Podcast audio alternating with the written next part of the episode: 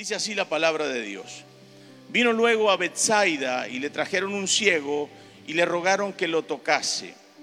Entonces tomando la mano del ciego, le sacó fuera de la aldea y escupiendo en sus ojos le puso las manos encima y le preguntó si veía algo.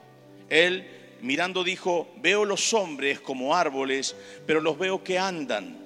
Luego le puso otra vez las manos sobre los ojos y le hizo que mirase y fue restablecido vio de lejos claramente a todos. Y le envió a su casa diciendo, no entres en la aldea ni lo digas a nadie en la aldea.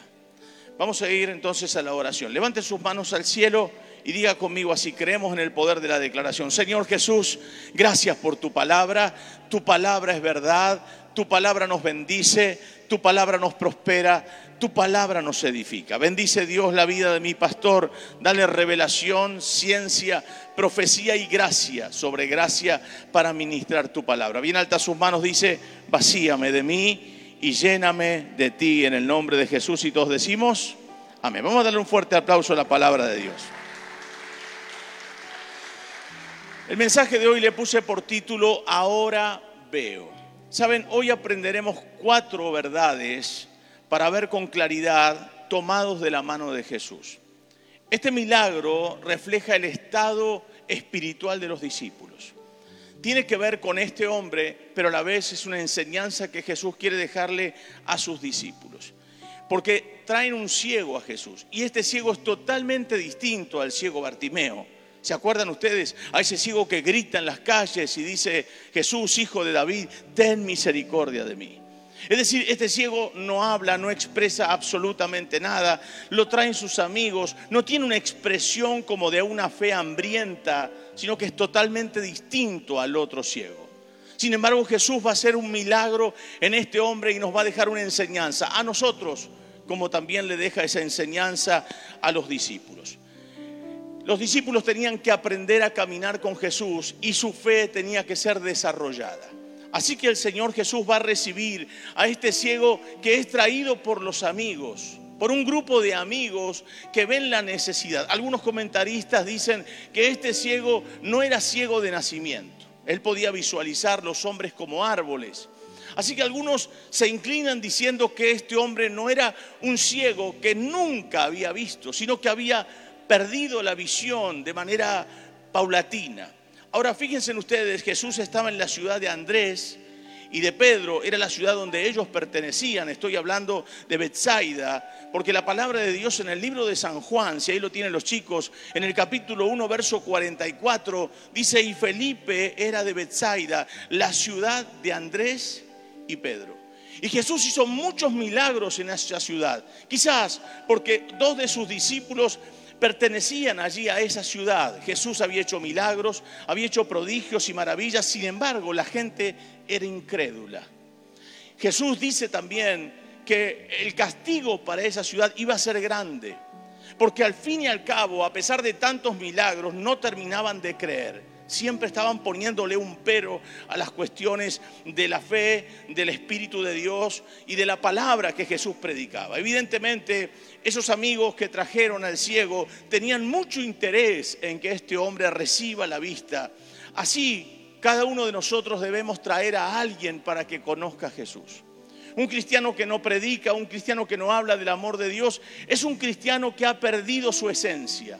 Por eso todos en el corazón tenemos la posibilidad de predicar, tenemos que anunciar el Evangelio, ir por todo el mundo y predicar el Evangelio. Todos nosotros debemos predicar a alguien. ¿Cuántos le hablaron a alguien esta semana de Jesús? A ver, levánteme la mano.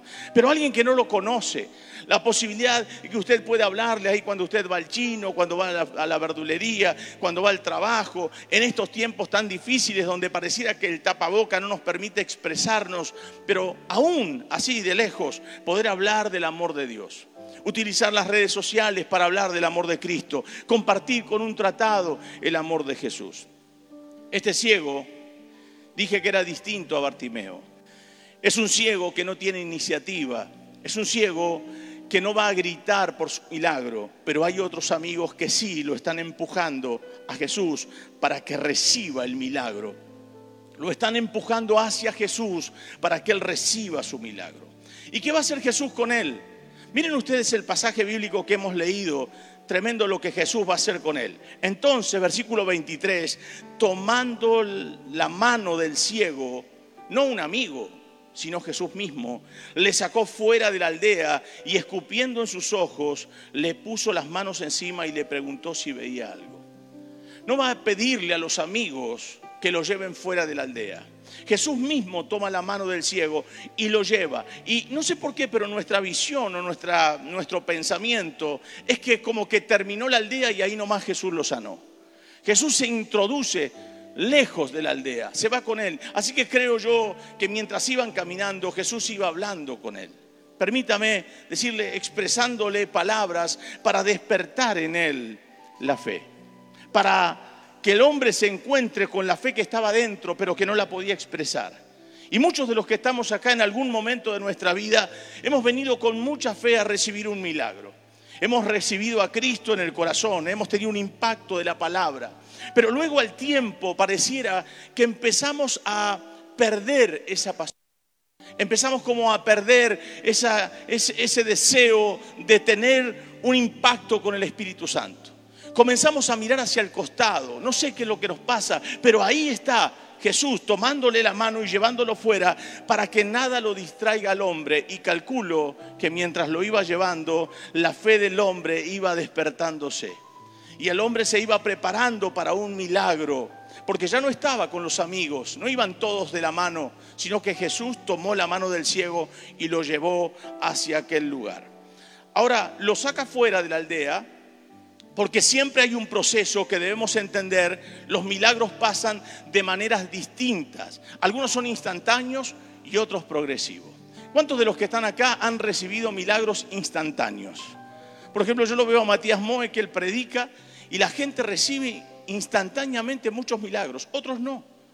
Por ejemplo, me, llamó la atención uno de los jóvenes de aquí que, que toca música, fue a, a la iglesia de Diego Pérez, donde estuvo ahí predicando Matías. El muchacho es tartamudo. El muchacho no puede hablar bien, se traba cuando habla. ¿Y saben qué? Fue a la iglesia de Diego Pérez y ahí estaba predicando Matías y ora por él. A partir de ese momento se soltó su lengua y el chico que toca en la iglesia dejó de ser tartamudo. Empezó a hablar normalmente. ¿No es esto maravilloso? No es para aplaudir. Claro, como no es su hijo, no es su esposa, su hermano, usted no aplaude. Pero el Señor hace milagros. ¿Cuántos dicen amén? Dios sigue haciendo milagros de manera instantánea. Por eso se puede querer al, al que viene y al otro. Dios puede hacer milagros. Por ahí necesita un toque de Dios. Ahora, bien, ese proceso a veces pasa de manera instantánea el milagro porque Dios lo quiere hacer así. Pero en otros casos el Señor va tocando la vida y lo va haciendo de manera progresiva y te va sanando hoy un poquito y mañana te sana otro poquito y pasado te sana otro poquito y al mes te sana otro poquito más y cuando te querés acordar, el Señor te sanó por completo. Y usted piensa y dice, pero pastor, ¿cómo no me sanó de manera instantánea? ¿Acaso no tenía poder o se quedó sin nafta el poder de Dios? ¿Será que el Señor no hizo el milagro porque le faltaba poder para hacerlo? No, no, el Señor le sobra poder pero Él sabe hacer las cosas. Mientras te sana hoy un poquito, mañana otro poquito, pasado otro poquito y el mes que viene otro poquito, tu corazón se va enamorando de Jesús. Y cuando te sana el cuerpo, tu alma está enamorada de Cristo. Y ahí se completó el milagro perfecto. Porque de qué vale que te sane el cuerpo y te pierdas en el infierno. Pero no solamente te sana el cuerpo, sino que tu alma también se salva para gloria de Dios Padre. ¿No es esto maravilloso? Denle un aplauso fuerte a Cristo. A usted también el Señor le puede sanar poderosamente. Quizás quería sacarlo porque allí en la aldea, por ahí habían cosas que podían distraerlo, llevarlo a un lugar de tranquilidad y de paz para que el hombre esté como compenetrado con Jesús. Y es lo que el Señor está haciendo. Muchas veces nos saca del bullicio, nos saca de situaciones difíciles, nos trae a un lugar de paz y el Señor se revela a nuestra vida. ¿Tenía quien lo guíe el ciego? Por supuesto que tenía, pero Jesús prefirió guiarlo él mismo. Jesús quiere guiarte a ti. Jesús quiere guiar tus pasos. ¿Cuántos dicen un amén? Jesús quiere tomar la mano de tu familia y llevarla a buen puerto. Jesús quiere traer paz a tu corazón. Porque muchas veces nosotros hemos ido corriendo a lugares que nada pudieron hacer por nosotros, pero Jesús tomó nuestras manos.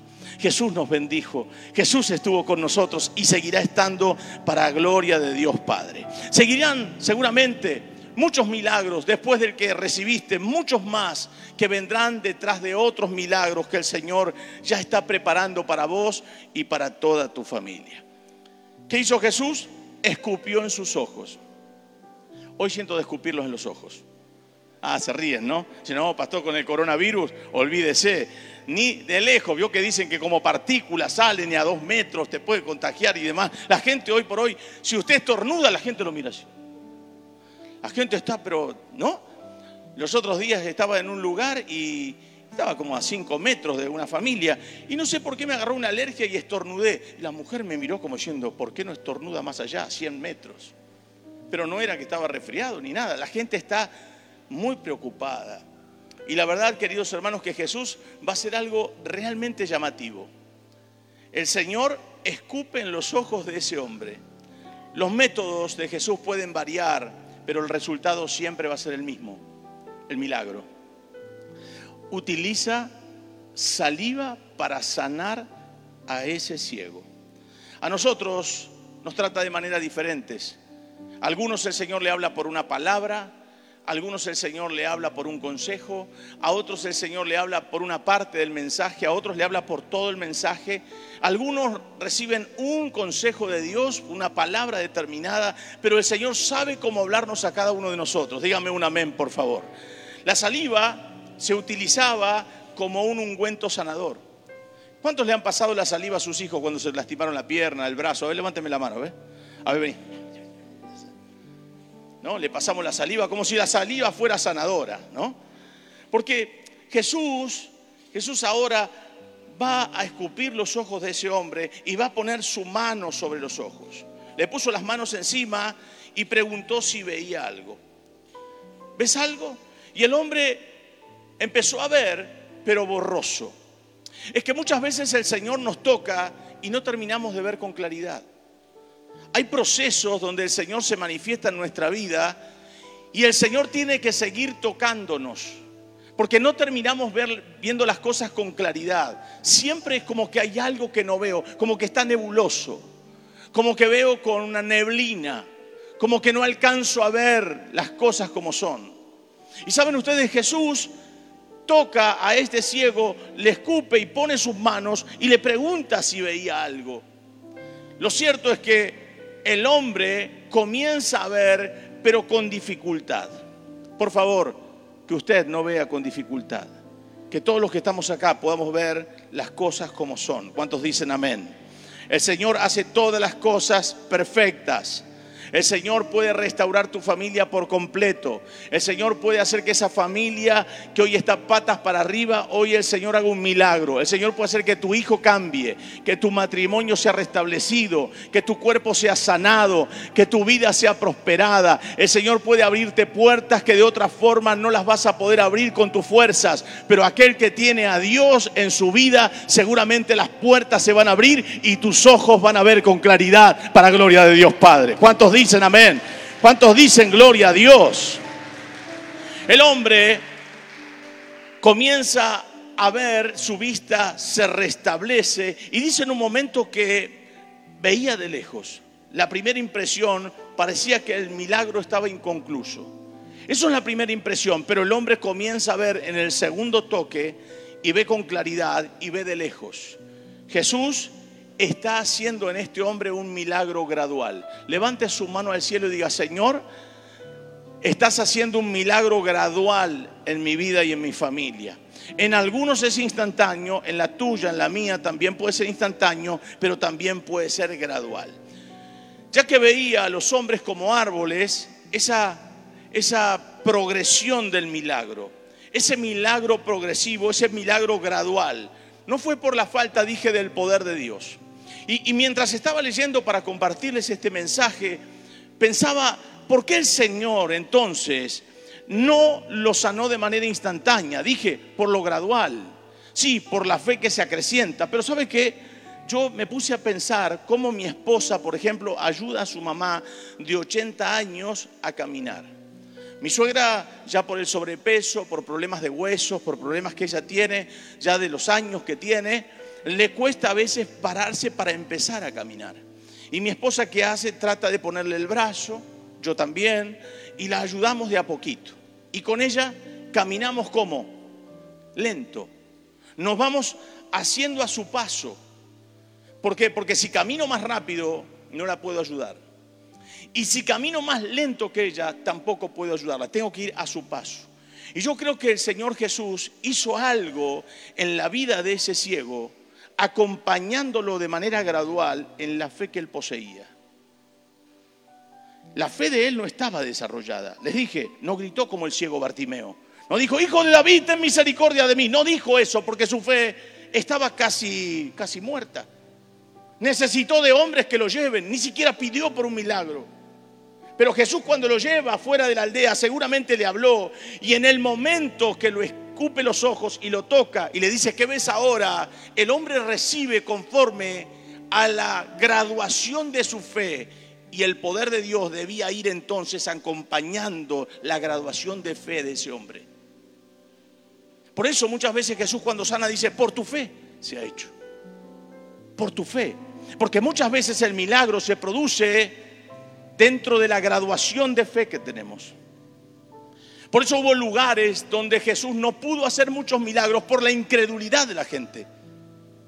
Y muchas veces somos nosotros en nuestra poca graduación de fe que no le permitimos a Jesús que haga un gran milagro en nuestra vida. Por eso hoy que el Señor aumente nuestra fe, como dijeron los discípulos. Que el Señor aumente nuestra fe para que nuestra graduación crezca y el poder de Dios también crezca en eso. ¿Cuántos dicen gloria a Dios? Ahora, la palabra del Señor nos enseña que a diario el Señor se sigue manifestando por su gran amor. Por su gran amor. El Señor acompaña nuestra, nuestra madurez espiritual. Si yo les pregunto a ustedes hoy, ¿se acuerdan ustedes cuando conocieron a Cristo? Seguramente usted se acuerda. Pero le pregunto hoy, ¿usted hoy ama a Jesús más o menos? Ese día usted decía, no, lo amo con todo mi corazón. Hoy me va a decir, lo amo más, pero tiene luchas, tiene pruebas, tiene dificultades. Pero ¿sabe por qué no las vence? Porque si esas pruebas, si esas luchas, si esas dificultades de hoy hubieran estado días después de tu conversión, te hubieras quebrado en el camino. Porque no estarías capacitado para soportar semejante presión que hoy puedes resistir. Por eso, mientras se va desarrollando mi fe, también voy madurando. Yo no podría tener 10 años o 15 años atrás la iglesia que hoy pastoreo, porque la quebraría, porque no tendría la madurez suficiente que hoy Dios me ha alcanzado ante tantas luchas y ante tantas pruebas. Pero Dios, a medida que va pasando el tiempo y vos vas absorbiendo la palabra, vas madurando, porque el Señor va a hacer grandes cosas con tu vida. Que nada ni nadie impida todo lo que el Señor hará contigo para gloria de Dios Padre. ¿Cuántos dicen amén? ¿Cuántos pueden darle un aplauso fuerte a Cristo esta tarde? Gloria a Dios. Ahora, quizás la enseñanza para los discípulos también tenía que ver con la visión que ellos tenían de Jesús. Jesús los estaba acompañando a ellos en esa graduación y en ese desarrollo y en esa madurez espiritual, los estaba acompañando. Les estaba mostrando a sus discípulos que lo mismo que estaba pasando con el ciego, que estaba recibiendo el milagro de manera gradual, también estaba pasando con la visión que ellos tenían de Jesús. Porque no era una visión clara que tenían de Jesús. Después de ese pasaje bíblico, si usted lo quiere leer, se va a encontrar con un pasaje donde Jesús le pregunta a ellos, le dice, ¿quién dicen los hombres que soy yo? Y ahí ellos dicen, algunos dicen que eres uno de los profetas, Juan el Bautista, y Jesús dice, ¿y ustedes quién dicen que soy? Porque la visión que ellos tenían de Jesús estaba distorsionada. Cuando Pedro dice, tú eres el Cristo, el Hijo del Dios viviente, Jesús dice, bienaventurado eres Pedro, porque no te lo ha revelado ni carne ni sangre, sino mi Padre que está en el cielo. Es decir, que su graduación de la visión que tenían de Cristo no era la que realmente debían tener. Si no fue que el Espíritu de Dios se lo hubiera revelado, todavía no hubieran sabido contestar, ni Pedro hubiera sabido contestar con exactitud a quien tenían delante. Por eso, bendito sea el Señor, que en medio de la prueba, de la lucha, de la pandemia, seguí firme en el camino, porque vos sabés quién es Cristo, el Hijo del Dios viviente. Den un fuerte aplauso a Jesús.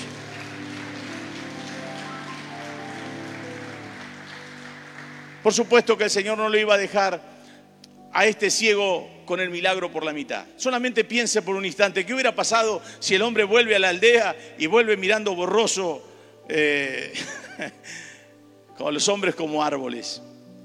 ¿Con quién hubiera confundido la suegra, no? ¿Con quién hubiera confundido a su esposa, a sus hijos, a su familia, a sus seres queridos? Hubiera confundido a la gente, porque cuando no vemos con claridad nos confundimos.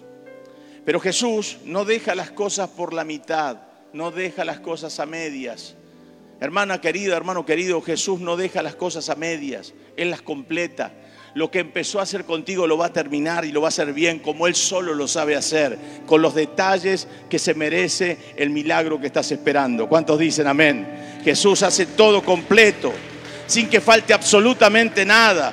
Mire lo que dice Filipenses capítulo 1, verso 6 estando persuadido de esto, que el que comenzó en vosotros la buena obra, la perfeccionará hasta el día de Jesucristo. El que empezó con vos va a terminar la obra. ¿Cuántos dicen gloria a Dios? ¿Vio alguna vez usted un edificio que está medio hacer y nunca lo terminan? No hay cosa más linda que saber que aquel que te escogió, el que nos escogió a todos nosotros, empezó una obra y la va a concluir y la va a terminar y no la va a dejar a medio hacer, aunque le veas la cara como está con el barbijo. Aunque mires la cara de tu hermano o de tu hermana ahora y digas, ah, falta tanto.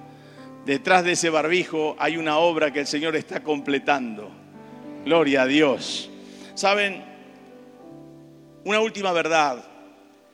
Jesús le dice, no entres en la aldea. Y esto me llama la atención. Vamos juntos a la palabra de Dios. Después que Jesús lo sana, y él dice, veo los hombres como árboles y luego empieza a ver claramente y de lejos, que lo dice el versículo 25. Em, en el 26 dice, y lo envió a su casa, diciendo, no entres en la aldea, ni lo digas a nadie en la aldea. No entres en la aldea. Y me llama la atención, ¿por qué el Señor le dice, no entres en la aldea? Saben, el, el milagro se completó, pero ahora el Señor le dice, en la aldea no vayas, no entres. El Señor nos tiene acostumbrados a este tipo de indicaciones. No lo digas a nadie, no entres en la aldea. Eh, estas cosas Jesús las decía. ¿Por qué las decía Jesús? No lo digas a nadie, aunque la gente no le obedecía, sino que al fin y al cabo iban y contaban lo que el Señor había hecho. ¿Por qué el Señor entonces dice esto? Porque muchas de las personas que veían a Jesús creían que Jesús venía a transformar un poder político, que venía a liberarlos del imperio romano Pensaban que Jesús iba a ser un caudillo de aquel tiempo, que iba a levantar un gran pueblo para defenderlos en contra de ese imperio que los subyugaba. Jesús no quería tener popularidad atrayendo así a los que realmente pensaban de esa manera. Y lo que estaba diciendo es, no entres en la aldea. Y es probable que no quería que vuelva tampoco a poner en riesgo su milagro. A usted que el Señor lo sanó, a usted que el Señor lo restauró, a usted que el Señor restauró su matrimonio, no vuelva otra vez a las esquinas a drogarse. No vuelva otra vez con los malandras de la esquina. Usted que salió del chisme, no vuelva a reunirse con los chismosos. Usted que salió de esa enfermedad, no vuelva otra vez a esos lugares donde lo único que hicieron es destruirte. No vuelva. Jesús está diciendo, no entres en la aldea, no lo digas a nadie. No vuelvas a las drogas, no vuelvas al chisme, no vuelvas al juego, no vuelvas a la violencia, no vuelvas a las malas juntas. No vuelvas a la ceguera. Es que muchas veces recibimos el milagro, nos olvidamos de todo lo que éramos antes y nos hemos acostumbrado a lo que hoy somos y lo tomamos como algo normal. Sin Dios no seríamos las personas que hoy somos, se los aseguro. Sin Dios usted y yo no seríamos las personas que hoy somos. Somos lo que somos por gracia divina y porque Dios nos ha tocado. Ahora mire lo que dice la palabra de Dios, porque digo, no vuelvas a la ceguera, no vuelvas a lo malo. Al ciego le está diciendo Jesús, no vuelvas a la aldea. Y me vino el pasaje este a la mente que se los quiero compartir. En San Juan capítulo 5, verso 14, cuando Jesús se encuentra con un paralítico que lo había sanado. Y después lo halló Jesús en el templo, este paralítico, y le dijo, mira, has sido sanado, no peques más para que no te venga alguna cosa peor. Lo que está diciendo es, si el Señor te liberó, si el Señor te sanó, si el Señor hizo una obra grande en tu vida, no vuelvas otra vez a la aldea. Donde todo el mundo te criticaba, donde todo el mundo sabía que eras un ciego, donde todo el mundo sabía tu ADN. No, no vuelvas más allí. Es tiempo entonces que no peques más para que no te vuelva un mal mayor. Y me llamó la atención. Jesús quería ciertamente discreción ante aquellas personas que no querían acercarse a Él por una cuestión de necesidad espiritual. No quería ver un levantamiento de un poder terreno cuando lo que Dios estaba trayendo era el reino de los cielos a los hombres. Qué tremenda esta palabra. Debemos ser capaces de separarnos de lo que atenta contra nuestra vida espiritual. Y por supuesto, aferrarnos a los milagros del Señor para que podamos ver con claridad y sin distorsión. Este ciego había cambiado de vida para siempre. Este hombre comenzó a ver y Jesús lo ayudó en su fe para que su fe se desarrolle. Vuelvo a decir, no faltó el poder de Dios, sino que el poder de Dios se amoldó a la capacidad de fe que ese hombre tenía. Casi, casi que nada de fe, pero el Señor lo ayudó para que su fe no falte. Y mi oración es para todos los que estamos acá y para todos los que nos ven a través de las redes sociales, que tu fe no cambie, que tu fe no muera, que tu fe no se distorsione, que puedas ver por el impacto de la palabra de Dios con claridad todas las cosas. Porque aquel que tiene a Dios y su fe está intacta, le puedo asegurar que todo, absolutamente todo lo que hagas, te saldrá bien. ¿Por qué? Porque el que tiene a Dios lo tiene todo.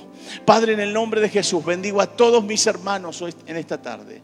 Te pido Dios que su fe no merme, que su fe no mengue, sino que cada uno de ellos, Señor, puedan sostener la fe por el poder del Espíritu Santo. Oro por todas las personas que están allí, Señor, en sus casas, que están en sus trabajos, que algunos están de vacaciones, Señor, extiende tu mano sobre ellos. Tócalos, Dios a donde se encuentren, el poder de Dios les alcance.